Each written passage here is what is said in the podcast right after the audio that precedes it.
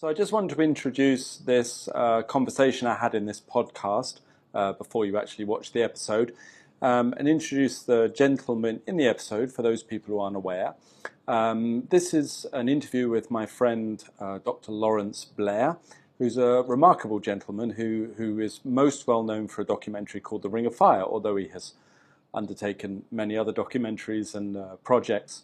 He's a he's a man who's lived here in Bali for nigh on 35 years. It's probably longer than that, uh, I'm sure, but a long time.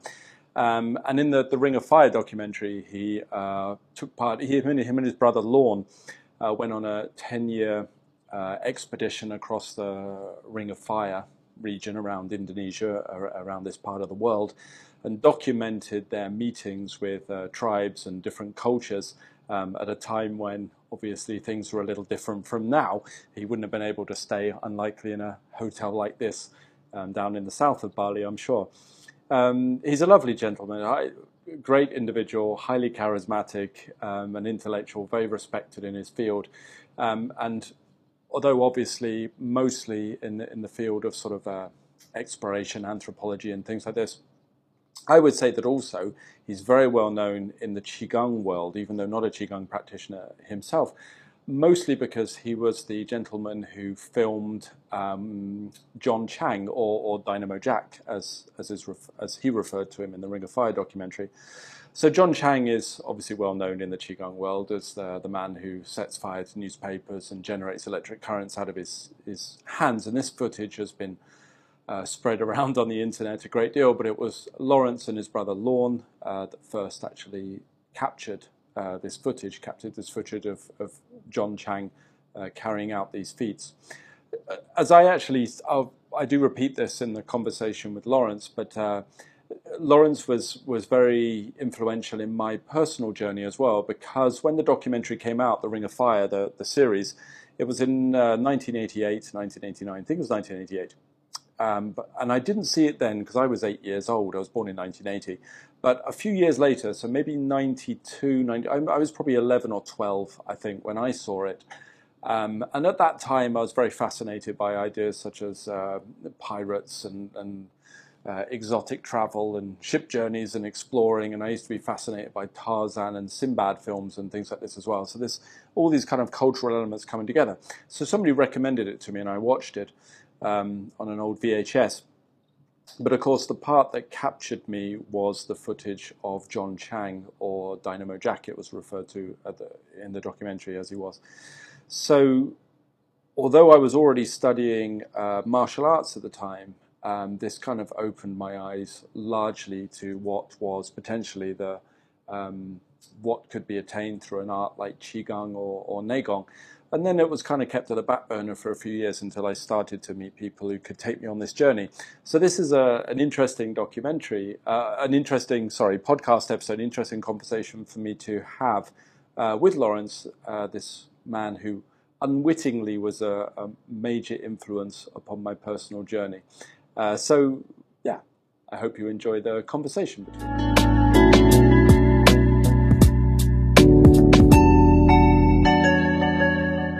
Well, thank you for having me over around your house. Pleasure. Yeah, it's nice to uh, it's nice to catch up with you again. Yeah, high time. One of the, the few the few other English people and that I know actually on this island, and I i I still owe you great amounts of gratitude for during COVID providing me with what was a real lifeline, which was a roast dinner. Oh, that's right. Yeah. Well, thank you for coming round. I broke my hip, if you remember, and you yes. were sweet enough to come down give my parrot all sorts of presents. Uh, yes, well, it seemed a, it seemed a fair trade for Yorkshire puddings. I I, am really pleased here to come and, and chat with you. And um, I don't know if people know this. Uh, uh, okay, if I just introduce a little bit, is is you are obviously most famous for your Ring of Fire uh, documentary, the, the the program that I think probably most people would associate with you, uh, which I won't ask you to recount for the thousandth time, I'm sure. It's only uh, one of my hats. One of your hats, yeah, but it's, it's, it's definitely the, the first thing I encountered with you. And in, I saw it when I was a kid. Um, and it, in, it was the thing that really inspired me to head out into Asia in the first place, and certainly some of the footage, obviously, with a very famous Neigong practitioner, but also uh, the footage of different tribes and mm. their religions and their cultures and the mythology in there was really very influential in getting me interested in the Chinese arts. So I feel like I've come kind of full circle, really, because I've come from first seeing you as a kid uh, and then never expecting to meet you at all. It was not in my wildest dreams. And then a few years ago during COVID, obviously, yes. getting to know you and then getting to chat with you here in your house. So thank you ever so much. It's and now here honor. you are established in Bali. Um, uh, your home now. A, filth, a, filthy local. Yes. There you go. Yeah, yeah. brilliant. Well yeah. done. Good. Uh, based, based here in this island. So mm. thank you very much. and and I, I really want to ask you about one that one a few things, but one particular question is very fascinating to me. And it very much is relevant to the arts I study. And it's that question around where mythology and culture, religion, and kind of cultivational arts, where they all come together, where they where they meet one another, because that's obviously there's quite an entanglement there, I think, between these different areas. Mm. And I think your work has obviously been very much around this this area. Even your doctorate was focused on yeah. this kind of idea, right? So I, I first of all really wanted to explore with you and get your take on it from all of the cultures you met uh, and you encountered, of which probably more than most other people on this planet. Maybe we could start with straight away with it. When you first encountered, what is your conclusions really on kind of, I don't know, how would you see how their view of religion and their view of life and culture really how it comes together. Do you have any sort of conclusions around this? Yes, I suppose you could say that we in the West became separated from our environment and from paradise when we became intellectual, with the growth of our left brain, if you like, or the neocortex, when we began naming things and separating them from each other and from ourselves. Whereas the tribal peoples of the world, and I would consider the Balinese to have been until very recently a tribal people, a pre-technological people. They are still living at the, in the beginning of the world where there is no great distinction between the left and the right cranial hemispheres, where everything belongs together. And that was very much my, uh, what attracted me to these people here that there wasn't any great distinction between their religion and their everyday lives and that you could go and spend all day in a temple during a festival day and eat and drink and dance and still feel connected to something broader than ourselves, something more eternal, something of which we were a part rather than the dominator of. Sure. We're, we're very separated in the West. You know, we have cast ourselves from the Garden of Eden by eating of the apple of knowledge, which means that our hearts and our sensitivities, which are so alive amongst these tribal people still, have been suppressed to the basement. Right. Yeah. It, it and I, I don't know how aware you are at the moment, but there's a I would say that in the West, there's kind of a, a resurgence of a discussion around this yes. this subject. I'm, I'm, sure perhaps you've yes. seen it probably from discussions by people like uh, Richard Dawkins and Jordan Peterson and uh, some others. Yes. Uh, this kind of discussion of religion as a as a reflection of psychology, or religion as a reflection of something literal, or mm. how would you see that? I, I mean, I personally see that one doesn't have to exist independently of the other, but Yes. I mean, I wrote my doctoral degree on alternatives to orthodox religion.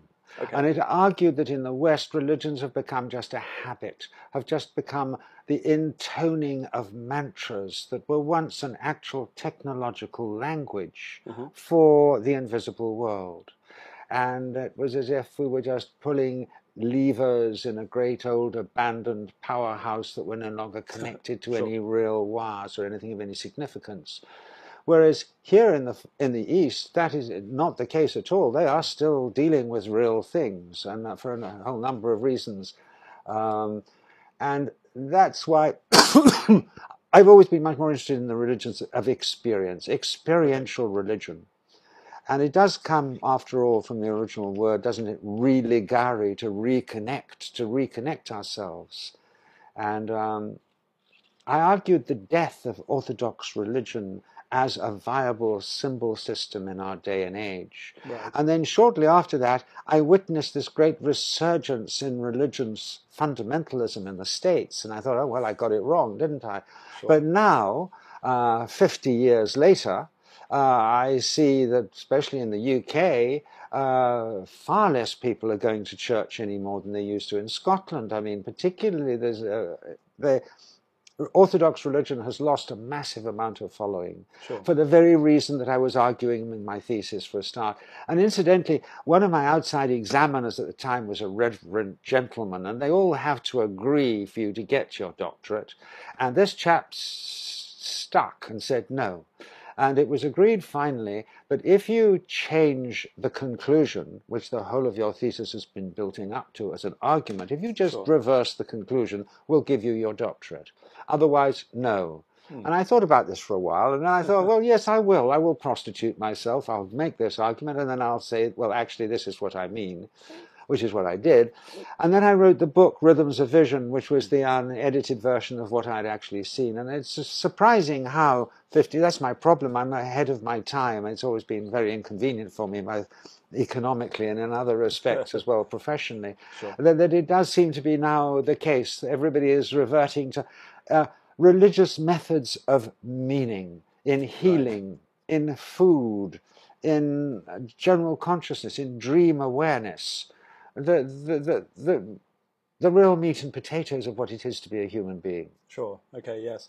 And one thing that I think is very different here, my um, encounter certainly with Balinese spirituality, as as well as for want of a better term, is that uh, the idea that it's something that is cultivated as well, like it's a kind of practice, your connection to the religion, rather than in the West, it feels like you either decide you're religious or you don't decide you're like it's a decision, you know. And once you've decided you're religious, that's it.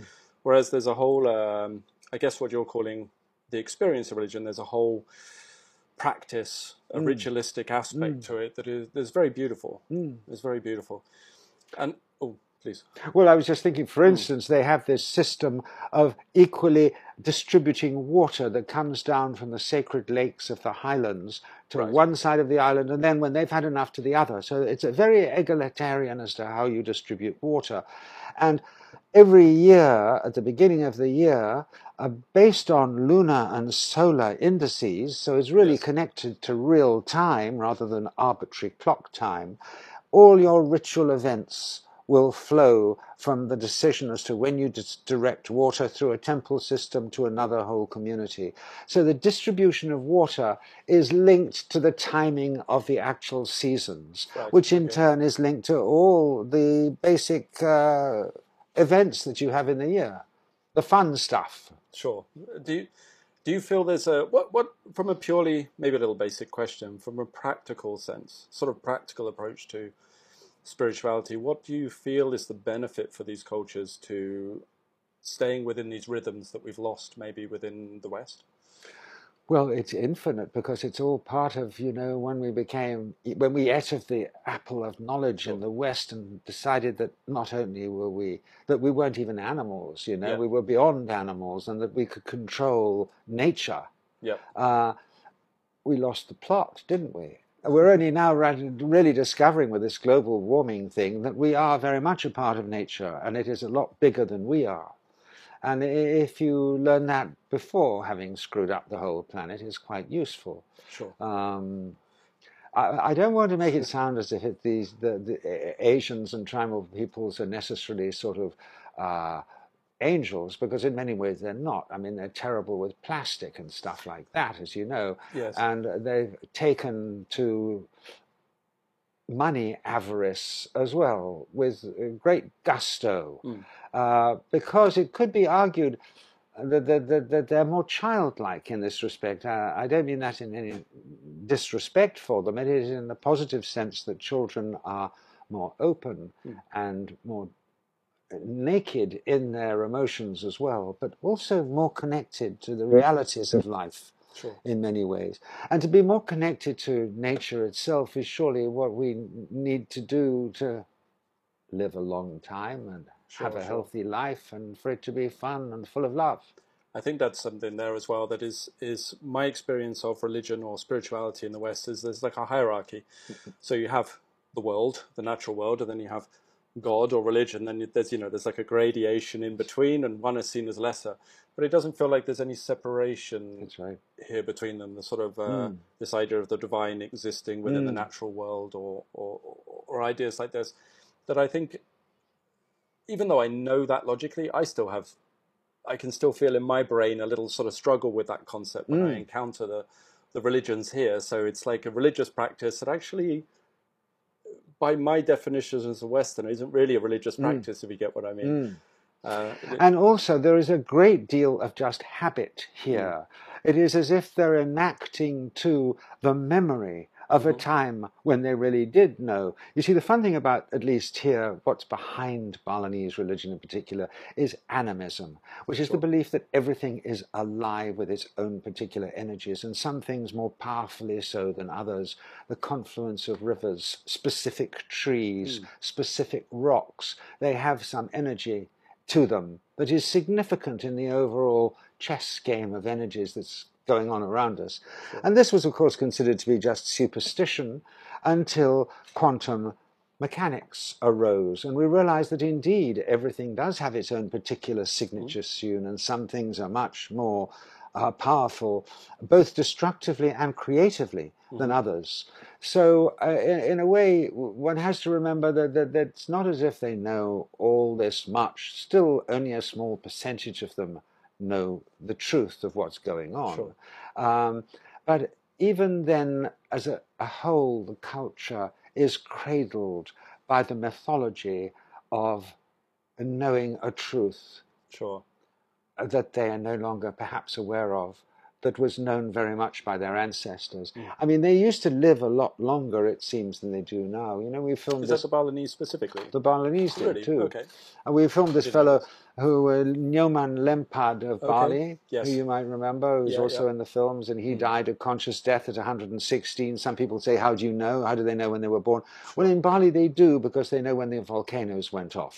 So everybody's got a good old. idea of when how old the guy is. Sure. And he says that he didn't live as long as his parents or grandparents. Okay. And one asked him, Well, why? How did you live that much longer? And he says he doesn't really know, but they lived a very, uh, well, he says religious life, but of course that rings all sorts of bells in the Western mind. sure. But what we understand by religion in Bali is you were connected to the earth. You were a farmer and an artist Mhm. and a philosopher. All those three things belong together, as they used to in our medieval systems.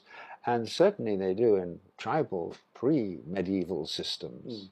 It feels like uh, one of the ingredients there as well, and certainly very relevant to what I do, and probably the, the people that are going to watch this, is energy. That word that you're using uh, a lot, which is often divorced from religion in the West a little bit. In fact, it's a little heretical, isn't it? Sometimes to even Yes, speak of such things, you get tied to something and set fire to. that's right.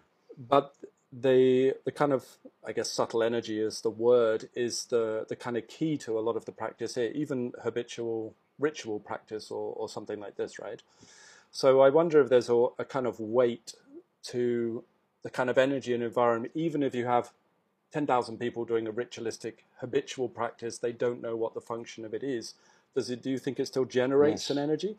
I definitely do, and especially Hmm. if you're into this fellow Rupert Sheldrake, you know, who talks about morphogenetic resonance fields and everything.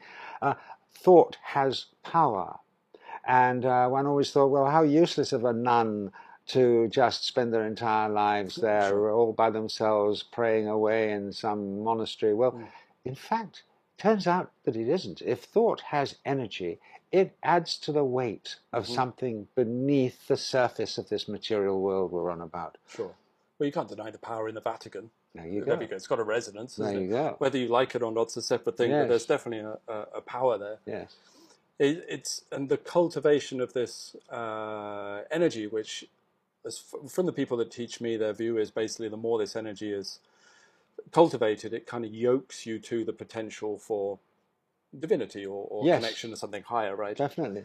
um, and the, the various mechanisms and things that people have used to cultivate that energy is what I'm very interested in.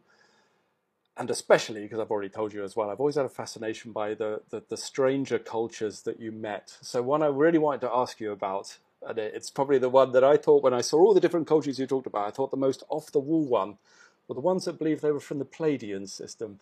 Yes. I have to ask you about those if that's okay. Yes, yes, yes. Would you mind uh, explaining that culture for people? Well, those are the? Toraja people in Sure. the highlands of central Sulawesi Island, who were only discovered around 1910. Uh, the local people, it's Okay. very recent, really. Um, and all the other tribes referred to them as the people from above. And um, they were known to the other tribes as being psychic and strong uh, in that area. And they believe their ancestors came from the stars in skyships, specifically from the Pleiades. Now, they're not the only people. The Dogon of Africa also believe that.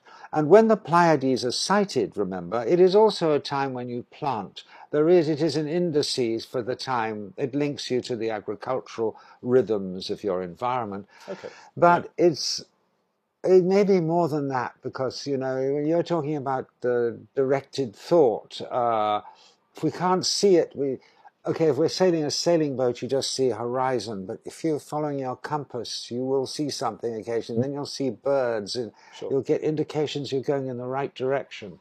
Uh, the, the, the, the, directed thought attracts the reality around it that uh, you're directed towards.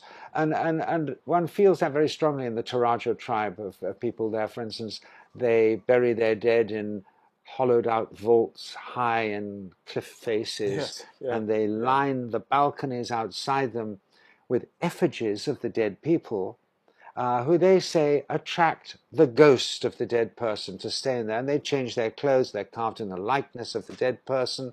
They wear the clothes of the dead person for the first few generations.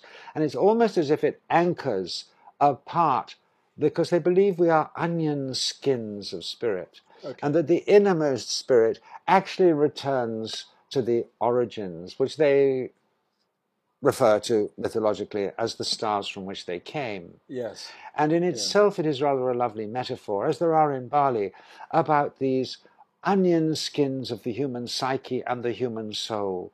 Um, what the Tibetan Book of the Dead definitely talked about very specifically, Mhm. uh, that we have completely lost sight of in our Western world, and that there is still a memory of here. And I think they still live it in certain very unmodernized areas of Sure. the planet. Do you, do you have an opinion on the uh, literal nature of their story? Because obviously they build their buildings in the shape of what I would consider Yes. UFOs and things like Yes. this, right? Which is also a very interesting thing. And same as the, the Dogon tribe, I, don't they have jewelry in the shape of They do. And they have this interesting thing, which is they, they Yeah. use their, their the actual shape of their roofs Yes. are like the bottom half of a circle. right? And okay. they say that is a symbol of us in this material world only see a tiny portion Mhm. of the great cycle that we're part of. Mm. And most of it is invisible. And that we slide down into the world and we stay briefly and then we go on up again out of sight, out of mind, but it doesn't mean that it isn't there, this great Sure. circle. And that's something that is of resonant significance also in quantum physics and quantum mechanics and the higher areas of contemporary science. Sure. That, of course, we know we're living in a world of illusion, which the Asians have always told us that this is a world of minor, Maya of no significance. Mhm. And we don't really believe in the West or haven't. The only real thing for us is this. Mm. But now we're rather confused because we now know that this is an illusion. Absolutely, it isn't. Yeah. Uh, it's full of emptiness. Yes, once you start exploring it, it's just a headache. That's So it. It's just a headache. I, I, I, this is a, this is always the, this was the thing when I first came to Asia to encounter that was I'd grown up from a background to believe that these kind of metaphorical symbols they used, like the half circle or whatever, was a way for ancient primitive cultures to understand something they didn't understand, which is obviously highly insulting, Mm. and derogatory. But I guess that was the underpinning message I was taught when I was growing up. Sure. And then when I came here to realize that actually they were ways, in my opinion, ways for showing you, showing your way, your brain in a way that was easier to understand Yes. deeper truths that actually are far more literal than than you might believe at first. And so many of the instructions, if you want, almost literal instructions for how to build this energy to connect to the divine were contained within all of those Mm. kind of symbols. It was a real bending of the brain to right. sort of make that switch. And it was only when I started to do that, I think I developed any kind of understanding how to make their arts work. Mm. Um, so I don't know. I, I guess I'm trying to pin you down a little bit. I Mm. apologize for. No, go for it. Uh, do you? How do you view these symbols? Do you do you go by that view that they were based on ancient mythology to explain things that were not understood, or do you believe they're actually um, Powers in themselves. yes, and instructions, sort of literal instructions and something deeper, or do you have another view? No, I don't think they're literal instructions. I think you have to learn the language. They are a language of symbols. Okay. Yeah. And if you're speaking a different language, they can be nonsense. Mhm. And uh, the great mistake we make all over the world, here included, I might add, is mistaking the symbol for the actual thing, mistaking the finger pointing at the moon for the moon itself. Okay. I mean, over here, I remember we had a place, well, particularly, there was a branch of this place called Bali Buddha in Jakarta. And the Muslims in Jakarta, well, actually, no, the Buddhists in Jakarta made a terrible fuss that this was uh, not the way to refer to Buddha. But of course, if you think about it in the early days, the early Buddhists, they would carry a symbol of Buddha made out of wood. And then they had, they gave this, this story, didn't they? There's really Buddhist story of a Buddhist monk. He got really cold up in the mountains. And so he took out his wooden copy of the Buddha and he chopped it up and he made a fire out of it. Local villagers came up and say, how could you, you, a monk of Buddha, how could you do that? And he said, well, I was trying to find the real Buddha in it. I was trying to find the essence of Buddha in it. Sure. I can't imagine a Christian or a Muslim maybe doing the same with their holy artifacts. That's right, or- because we tend to take the symbol as the thing itself. Sure. Yes. Yes. Yes. Mm-hmm. So, uh, out out of all of these uh, cultures and these tribes, um, if it's okay to explore with you a little bit, um, you were talking earlier about different groups that are also able to manifest this energy in, Yes. in some layer as well. And uh, of particular interest was the the uh, I apologize, I've forgotten the name for the tribe, the one that you went to meet that was very remote that touched you on the. These were the uh, Punan Dayaks in Borneo, yes. Excuse my ignorance, I apologize. Would No. you be happy to explain those to us?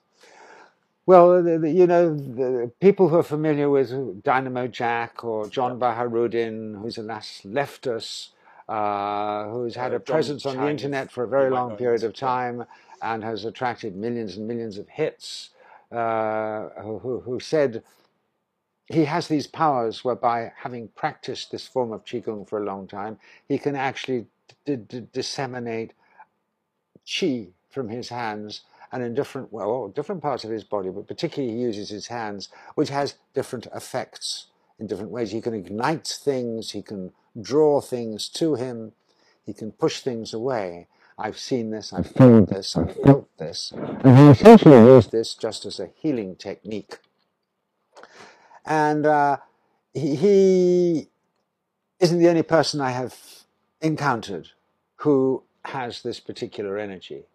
And I was telling you at lunch, one of the people who completely blew me away was the shaman of a very remote tribe in who we were lucky enough actually turned up to the tribe because most of the time he's out wandering alone in the forest himself. He's a great master of all the natural products of the forest. And he comes back every so often to his nomadic tribe, which is not so easy to find if it's wandering all over the place, and to heal them.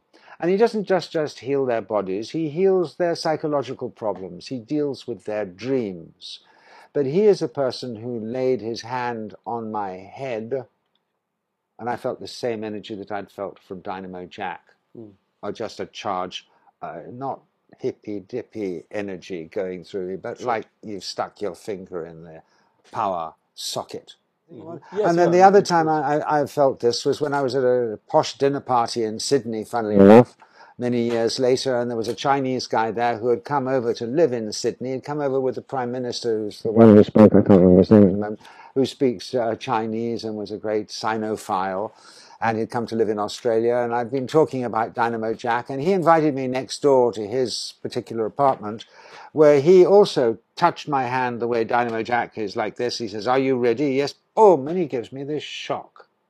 So it's interesting to know that there is the, there are the vestiges of techniques which were common in Asia and are still common in their mythological stories uh, amongst the few cognoscenti who put enough time and effort into being able to manipulate these energies, which they all say we all have.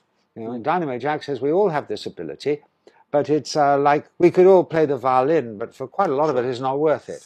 It's not worth studying eight hours a day. It would Sure. still sound like a cat on the roof, you I know. torture my partner with a violin lesson. Yeah. Yes.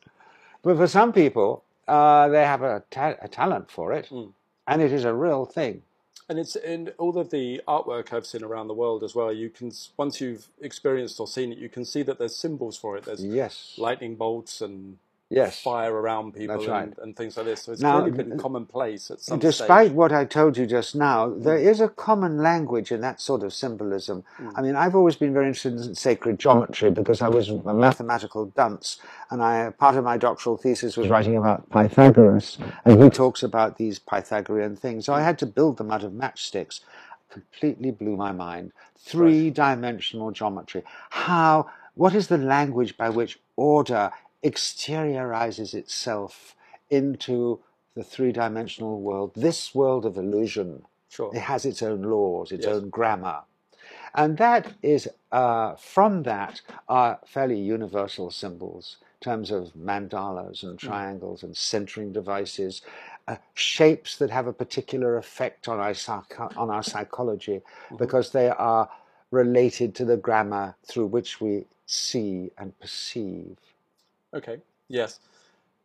And these, uh, the building of the these kind of side of it, the energy that, that people are building, was the view for the people you met that it had some function beyond uh, just a trick or something? Like, was it was it directed towards some kind of spiritual growth, or I know some direct towards medicine, or because that's what I find Oh, the, the, these powers, these cities, you mean? Yes, because the, the energetic work is only interesting to me if it Yes. takes you somewhere. Do you know what I mean? Yes. If, it, if there's some kind of benefit for the individual. Uh, Well, I've never gone far enough with it, but Dynamo Jack told me, per- perhaps you have already, he told me you can begin in the earlier days with this, where you can use this to your own ends uh, very negatively. Uh, but Yeah. the higher you climb in it, the more you realize that it is a broader connection to things. You realize that you're damaging yourself if you do Sure. it in the Yes. wrong way. So it has a sort of an inbuilt ethics or morality to it that you encounter irresistibly, like the current of a river. sure, okay.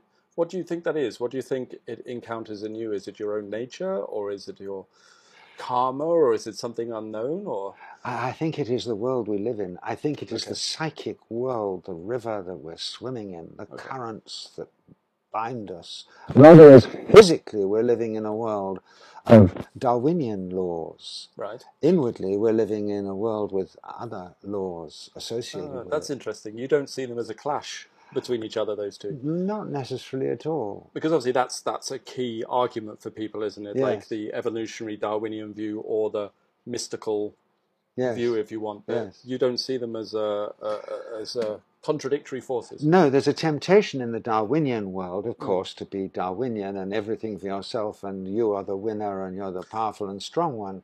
But if Mm-hmm. you go into the broader picture, which is what going inwards takes you to be, you see the broader picture. And as we now know, you know, it isn't just a Darwinian world of uh, red in tooth and claw, uh, male, yang, as Sure. Darwin was himself. Yes. There's just as much female energy in the real world collaboration, yin, accommodation, uh, adjustment, those uh, malleative forces. Um, uh, I tend to be rather optimistic. I don't see the great hidden world of beyond us as a cold place Sure. of Darwinism. I have a feeling, I know from my own experience, that there's extraordinary light and order in it. I hesitate to use the word compassion because it's too Christian for me, Sure. Okay. but that there is a sort of, and also I say this from watching The Natural Kingdom. We talk about it being, you know, the strongest winds and everything is eating everything else. Yes. It is so untrue. There's a magic going on in the natural kingdom that we're now becoming aware of. Yeah, uh, well, for sure. E- even if you just go and spend time in nature, the amount of connection and compassion you see between Definitely. animals is not. and how connected it all is in a way we had no idea of, you know. well, the the fungus enables the trees to communicate, Yes. for example, and things like this. I mean, that's that Yes. rocked my world. Yes. I have to say. Yes. Yeah.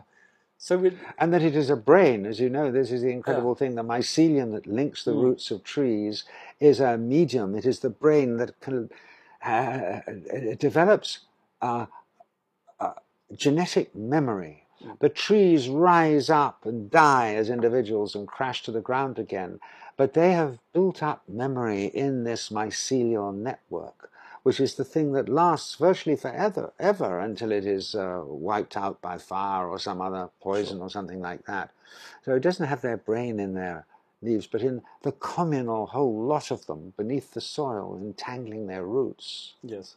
It, it, it, it yeah. I when I started reading about that, I it seems strange to me that people can be so, um, I guess, materialist and reductionist in their view, and then hear something like that and accept it, not realizing just how absolutely amazing that is. The the, the sheer Exactly. mind blowing nature of, of the things we don't know, and, That's you right. would have thought fungus under the ground and tree roots Mm. would be something we understood quite Mm. well by now, but I guess not. No, Yeah. we don't know shit, as they tell us.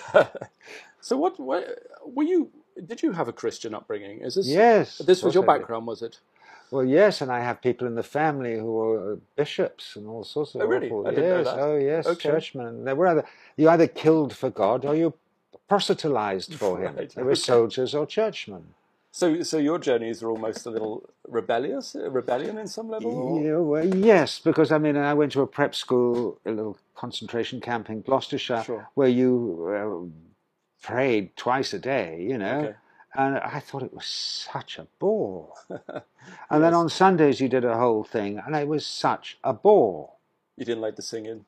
I didn't like the singing. It wasn't really Okay. my thing. No, I waited. I was uh, before rock and roll hit Sure. the UK, really. Yes. Uh, but it didn't do it for me. So how did you feel when you encountered all of the, the culture here when you first came out to Asia? Was there a, a discomfort with it, or did you immediately blend with Well, no, because I, I was in. My parents emigrated to Mexico from the UK. Oh, I was lucky enough Mm. for that, and uh, it was there that we became involved in a meditational technique. We al- also had all sorts of fascinating people coming through the house at the time. Timothy Leary, who was like the king of acid at the time. Ad, Adamski, George Adamski, the person who wrote the first book on flying saucers. right, okay. Oh, cool. UAPs, as they're now coyly called. Yeah, Um, and UAPs, so my, my parents were searchers. aerial phenomena. Yes. Yeah. Uh, anomalous phenomena, I think they call it. Yes, Right, unidentified anomalous phenomena. But uh, so there was already. I have to hand it to my mum. She was a searcher. She wouldn't put up, and she was also brought up kind of Catholic, really. Right, okay. Or she was sent to a Catholic school, uh, which she also loathed. So it's quite a big leap to move to Mexico and do meditation. Yes. Okay. And that meditational origin was here in Indonesia. And so my first, uh, yes, I, we were involved in a meditational technique whose guru was here in Indonesia. Right. Okay. And so I came over here as a delegate to a conference to Java. Oh, and I didn't found that. these people were extraordinary. Yeah. Uh, that this was nothing like the religion I had experienced in any way like the religion I had experienced as a school kid or in churches in England. Here were people who could go into an altered state and tell whether somebody was going to arrive on an aeroplane or not. You didn't have telephones at the time. You couldn't tell if they were coming. It was a three-hour drive to get to the airport, even though you might have received a telegram saying we're coming on on such and such. I say you should have left by then, and uh, we've they're not coming. They're not on this plane. Right. Oh, okay. That And a high degree of accuracy, was it? High degree of accuracy. Right. Okay. That's impressive. And a high degree of joy and of bliss, Right. Okay. which I had not experienced. you were used to the, the guilt and shame. That's right. uh, That's okay. right. Yeah. And so it was partly based on that. Well, actually, very much based on that, and my own experiences too with this meditational technique and how it had began illuminating my dreams in a strange way, Mm. um, and how it, for instance, ignited uh, uh, a family thing that is uh, we had certain dreams when people were going to die in the family a certain Right, sort okay. of dream which i began recognizing and had on three vivid occasions i knew that was going to happen and it did happen um, so that was what uh, encouraged me to write a doctoral degree back in the uk in lancaster university Yes. on experiential religion. How were those ideas received, if I can ask? Then? 'Cause it was a while ago. Not very well. Fortunately, I had Yeah. one wonderful professor, my own professor, who had been professor of religion in at Oxford, and Yes. he'd been sent up to start this new department of religion at Lancaster, which was a new red brick university. But of course, uh, when push came to shove, as I told you at the beginning here, you know, they almost didn't give me my doctorate because Sure. I dared suggest that Christianity was losing ground. okay, sure, yeah. But uh, with my, I had a great time there because I could go all over the all over the UK, exploring witchcraft and Pythagorean groups and different groups uh, healing with color and Okay. things like that. And uh, it opened me up to a whole world I didn't even know existed there, and corroborated what I'd got the taste for in Indonesia. Okay, sure. And having done that, I came back here to find plenty of it still going on here. Right. Okay.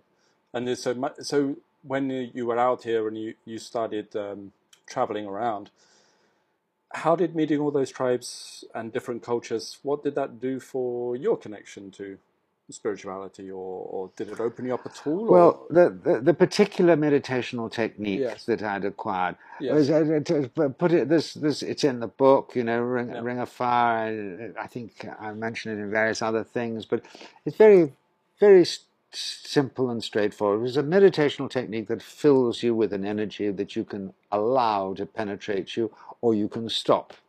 right. And uh, while it's going on, you're in a fairly blissful state. okay. Yeah. And because one had learnt that, we found ourselves on numerous occasions with very remote tribal peoples where we were linguistically mutually unintelligible. We couldn't understand each other's language. Yeah.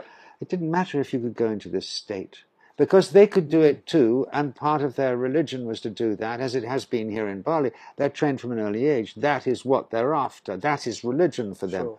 want to go into that state where you see and feel and know things differently than you do with your mind. And it put us on the same track. And that's one of the key qualities you've mentioned there. I always think of like uh, authentic connection to that place where this kind of energy arises Yes. within you is is the bliss or the Yes. happiness that, uh, that Yes. arises. But yet, when I come here to Bali, I encounter the opposite. Is they have that, they have this blissful energy, but then they also have a very strong belief. oh, I'm going to get the word wrong, like sadat, sadat, or maybe you could correct me on that. The sort of uh, black or dark version of the the energy that they view as being a part of the the world, right? So I, I when I first came to Bali, I was taken to watch the um, local priest clearing the the black energy, the negative energy out of the the locals, and they were going into fits and writhing on the floor, which uh, Exorcism is a form of exorcism. yes, completely. I think they called it sadat or sadat. Uh, do you know that word, or maybe it was their term? They, Adat, that group. maybe. Adat is, uh, is well, Adat is really uh, a tradition, but, but, Right. but, maybe not. I'm not a linguist, so uh, you're probably right. Mm. But uh, to the out, to initially when I first saw it, I, I could imagine it would look a, a quite freaky to a lot of people because yes. it looks a bit like an epileptic Mm. seizure or, or something like this to watch them um, clearing out. But I'd never sort of palpably seen that kind of idea of negative black energy being Mm. such uh, a cultural thing for them. Uh, have you had any experiences with that kind Well, of it? absolutely. And you see, the, tourist industry seized ecstatically upon this little statement, Bali, island of the gods. Sure. But it's inaccurate. It's equally a, an island of the demons. They're interbalancing these two. And you see, in Christianity and Judeo Christian tradition doesn't have any of that. You stay away from the devil, you only look at the light side. Sure. So we're imbalanced, we're not in balance. And uh, of course, it exists in medieval Christianity. You would uh, have your exorcisms and you would give expression to this. And the thing is, here they teach children to go into the state of trance, or have done traditionally Oh, to go they? into it. Absolutely, I from an early that. age. Oh, okay. Right. In fact, because all the arts, dancing and music, were really gifts to the gods, you would be in a state of trance, Hmm. openness. To be able to do that, you were vehicles, you were channeling these things. So that meant that you had to learn fairly early on what you were channeling and to be able to come out of it if it was the wrong thing. hmm Okay. And uh, certainly you have to walk the path of darkness in order Mm. to be able to walk the dark, path of light. that has always existed in the Western inner tradition as well. Okay, sure. You have to, to be a warrior of consciousness, you have to embrace both sides. That's a very pragmatic approach. I never thought of that. If they were going to go into trances, they had to learn when they were in the wrong Yeah, state, Yeah. uh, the wrong place. Yeah, I guess that's two sides of the coin. If you drop into that place, Yeah. you're not always in charge of that, right? no. Okay. I mean, I don't understand how people can't see that the the black magic is a part of it because you only have to look at the artwork. I mean, it's not as if all the statues in the temples are these sort of altruistic looking angels. Not at they? all. No. And And of they- course, the other thing, they have a lot of demons in their architecture and their sculpture and their things because they use demons to frighten. This is at the lower sort of popular level mm. of mythology because they reckon that one of the best ways to frighten a demon is using another demon. It's got to be a friendly one. right, okay. You fight fire with fire. Or gongs, gong banging. They love a bit of gong banging, don't they? Yes. Yeah, I went watching the uh, dance as well. The the girls doing the beautiful dance with the giant fingernails. And Yes. these are all, uh, I presume, don't know much about it, but expressions of this idea of the sort of light and the dark interplay. Yes. Yeah, it's And you see, the, you've got this lovely dance of the girls, the first, you know, the story of the first human, uh, the Balinese story of the first human, which is danced by young girls as well in a state of trance. They, they, the, their story is that in the early days there weren't humans in Bali, there were gods, a few of these sort of forest gods. And one of them uh, came across a pool in the jungle, which is where the seven sisters of the Pleiades, the seven celestial sisters, the would come down again. and bathe naked in the waters of the world. And they would fly down wearing their sarongs as wings. And this guy spied on them. And of course, he fell in love with one of them.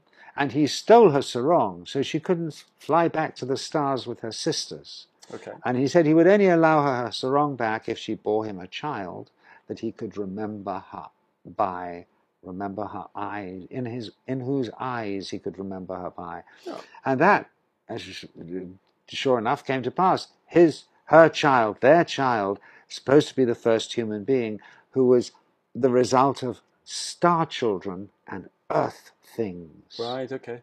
It's that that same mythological idea once again, right? Yes. The the coming together of Yes. the two.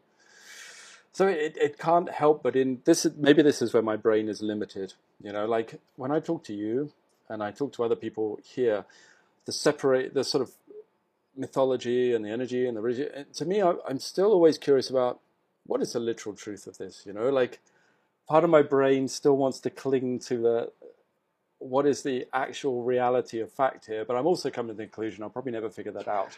Well, well, no, no. I, I think I think there are actual rea- factual realities behind this. I think definitely there is. What are your conclusions?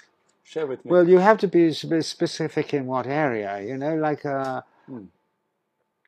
I mean, uh, when there are uh, in uh, village disruptions, when things are going wrong in the village, jealousies, violence, anger going on in a village, they hold an exorcism, particularly with the Ketchak monkey fire dance, Sure. where as many as 60 of them get together, and all 60 of them open themselves up as channels yeah, of it's these energies. And they'll have a story and a mythology about it, but that's secondary to the actual business, the actual technological aspect of having 60 people of the village open Mm-hmm. to expressing and reconciling these energies as they are before they've manifested in individuals as anger and rage and da da da. da Okay, and with the most amazing results. It is a very successful psychophysiological technique okay. for exorcising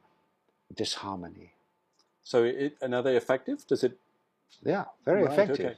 Yeah. You know, they've been doing it for a thousand years. I think they wouldn't have been doing it if it hadn't been so effective. They've It's like, you know, a doctor, you don't go to them anymore if it's not working. Okay. Cool. Yeah.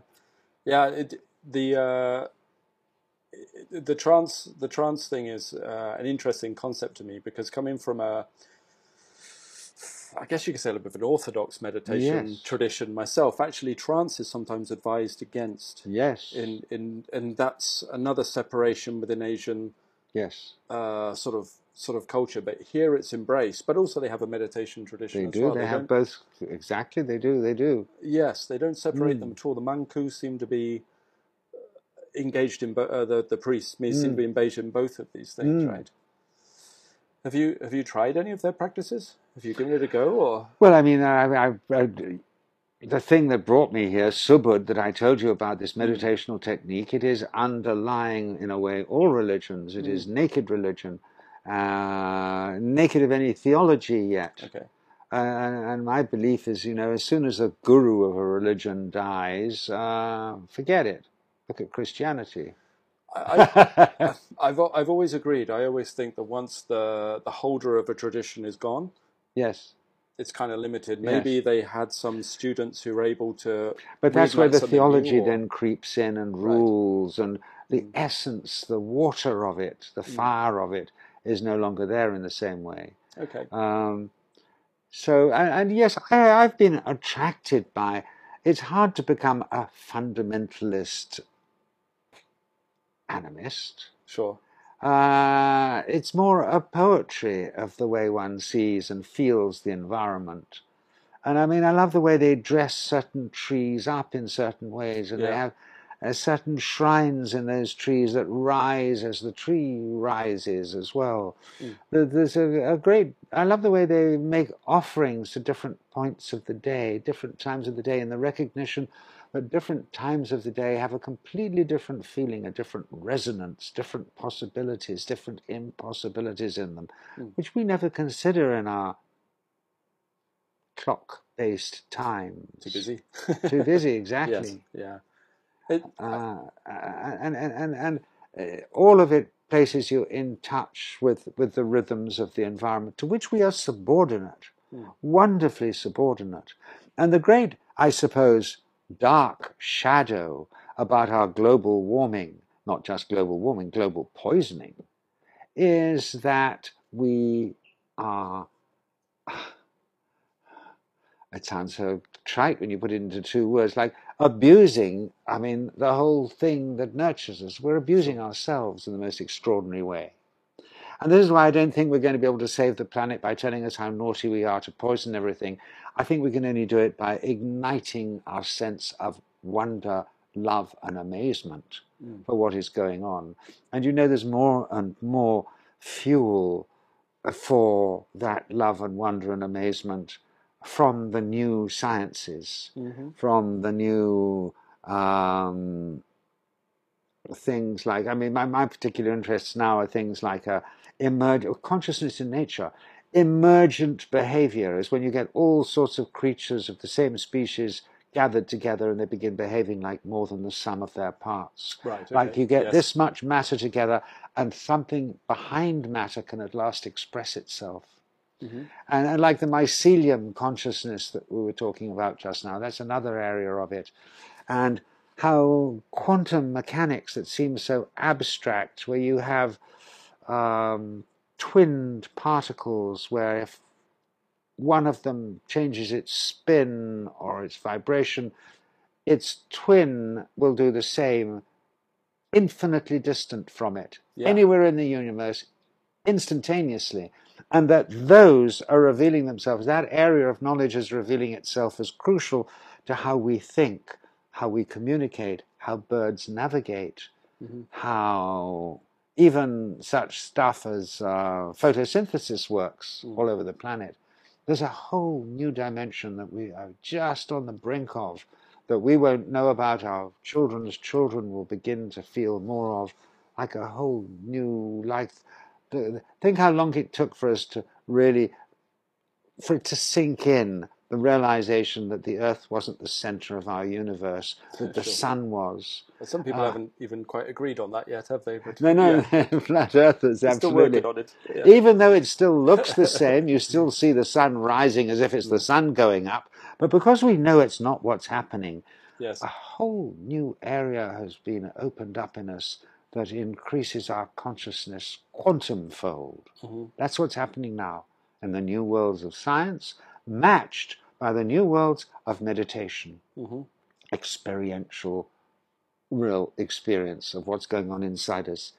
I always wonder if part of the difficulty with that is is that in order to study a lot of those things, uh, sort of cutting edge science and, and quantum theory and things like that, obviously involves the intellect to a very high degree, engages that side of your brain, which by its very nature is quite a separatist, isolationist thing, isn't it? Like the more you engage your intellect, the more you're separated Yes. from others.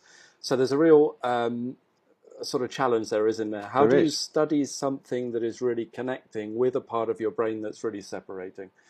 And Well, I don't think you do. I think we each have our own areas of expertise. You see, okay. the, the scientists are doing that, but the meditators, such as yourself, ought to be able to feel what it all means. And from my point of view, I'm interested. They're all specialists. They don't know what the next scientist is doing next to them. They are oblivious to the broader picture, by and large, Mhm. because they are scientific intellectuals. But there are those who begin to see how their little area fits in with the broader picture of other people's area of expertise. But throughout the sciences now, completely different specialties are revealing the same extraordinary new horizon Mm. Of the absolute opposite to materialism. Yeah, I'm a big fan of uh, direct knowledge for yourself through experience and, and Yes. uh, uh, a kind of knowing that arises from, from what you're doing. This is where I, I see a little bit of a risk of at the moment where they're trying to, there's a movement to try to turn all of these things we've discussed, Eastern culture, Abrahamic religion, even, all of these things, to turn it purely into a form of psychology. Do you know what I mean? Like they're mm. using it, these are all just models mm. for the way the brain thinks, and these are all models for neurological patterns. Mm. And I, I see a little risk at that. Yeah. A risk of that because it's, It's similar to hmm. studying the neurophysiology of the brain, expecting to find consciousness there. Yeah, sure. If it's a radio, you know, how are you going to find the radio station from taking a radio apart? It's a, a, a, a, a misfocus. I would agree with you. yeah, yeah. Maybe that's, uh, maybe that's the biggest strength for these kind of cultures. Is that they didn't have that separatism. True. Yeah. Well, uh, maybe we should leave it there. Yeah. Thank you very much. Uh, it's been really nice chatting with you, and thanks for sharing your ideas. And like I say, very special for me because, like I say, you were uh, more influential than maybe you would realize in the early stages of setting me on this uh, path that I followed. So uh, I feel very grateful to be. It's great. I, it's sort of you to say that. I get that a lot, but I'm fully aware of the fact it isn't me at all. You know, I'm only cha- channeling uh, my own Sure. life, and it seems to have touched people in a lot of strange ways. Though it felt like a very lonely, it still does in many respects, a rather lonely row to hoe. But uh, it's such a relief to hear that it's, you know, it's, whatever it is one's resonating to at certain times in one's life is something beyond all of us. And that's what we all respond to. Yeah, well, your your work has reached a lot of people. Uh, I know that. Before we finish, is there anything you want to let people know about projects you have going at the moment? I'll link to things like the Ring of Fire. Okay, Ring of Fire, the book as well is Yes. coming out again, and then I'm involved now in a thing. Uh, I, I've made a little film which it looks as if I'm going to be doing a whole series on now, which is uh, about these things, consciousness in nature. I've just been talking to you about a bit, which is called Behind the Scene, S W E N. Okay. It's about being, you know, here we are preoccupied with, well, here we are cooking the planet. It seems ironic that just as we're cooking the planet, we're just beginning to understand what it is. sure. Yeah. And you know, you talked, you began by talking about flying saucers or U, UAPs as they're now called. I prefer UFOs, but Well, I do cool. too. Yeah. And, and, and Yes. yet, you know, Jung says they're a projection of our unconscious, this, that, and the other. But now here we are seeing them shot from the cockpits of military aircraft and everything. Sure. But in a way, I'm not sure.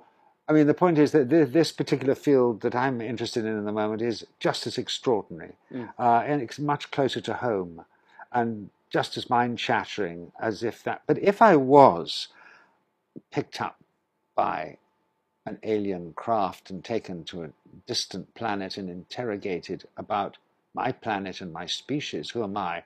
Sure. I'd have great difficulty in not sounding like a dumb earthling. okay. Yes.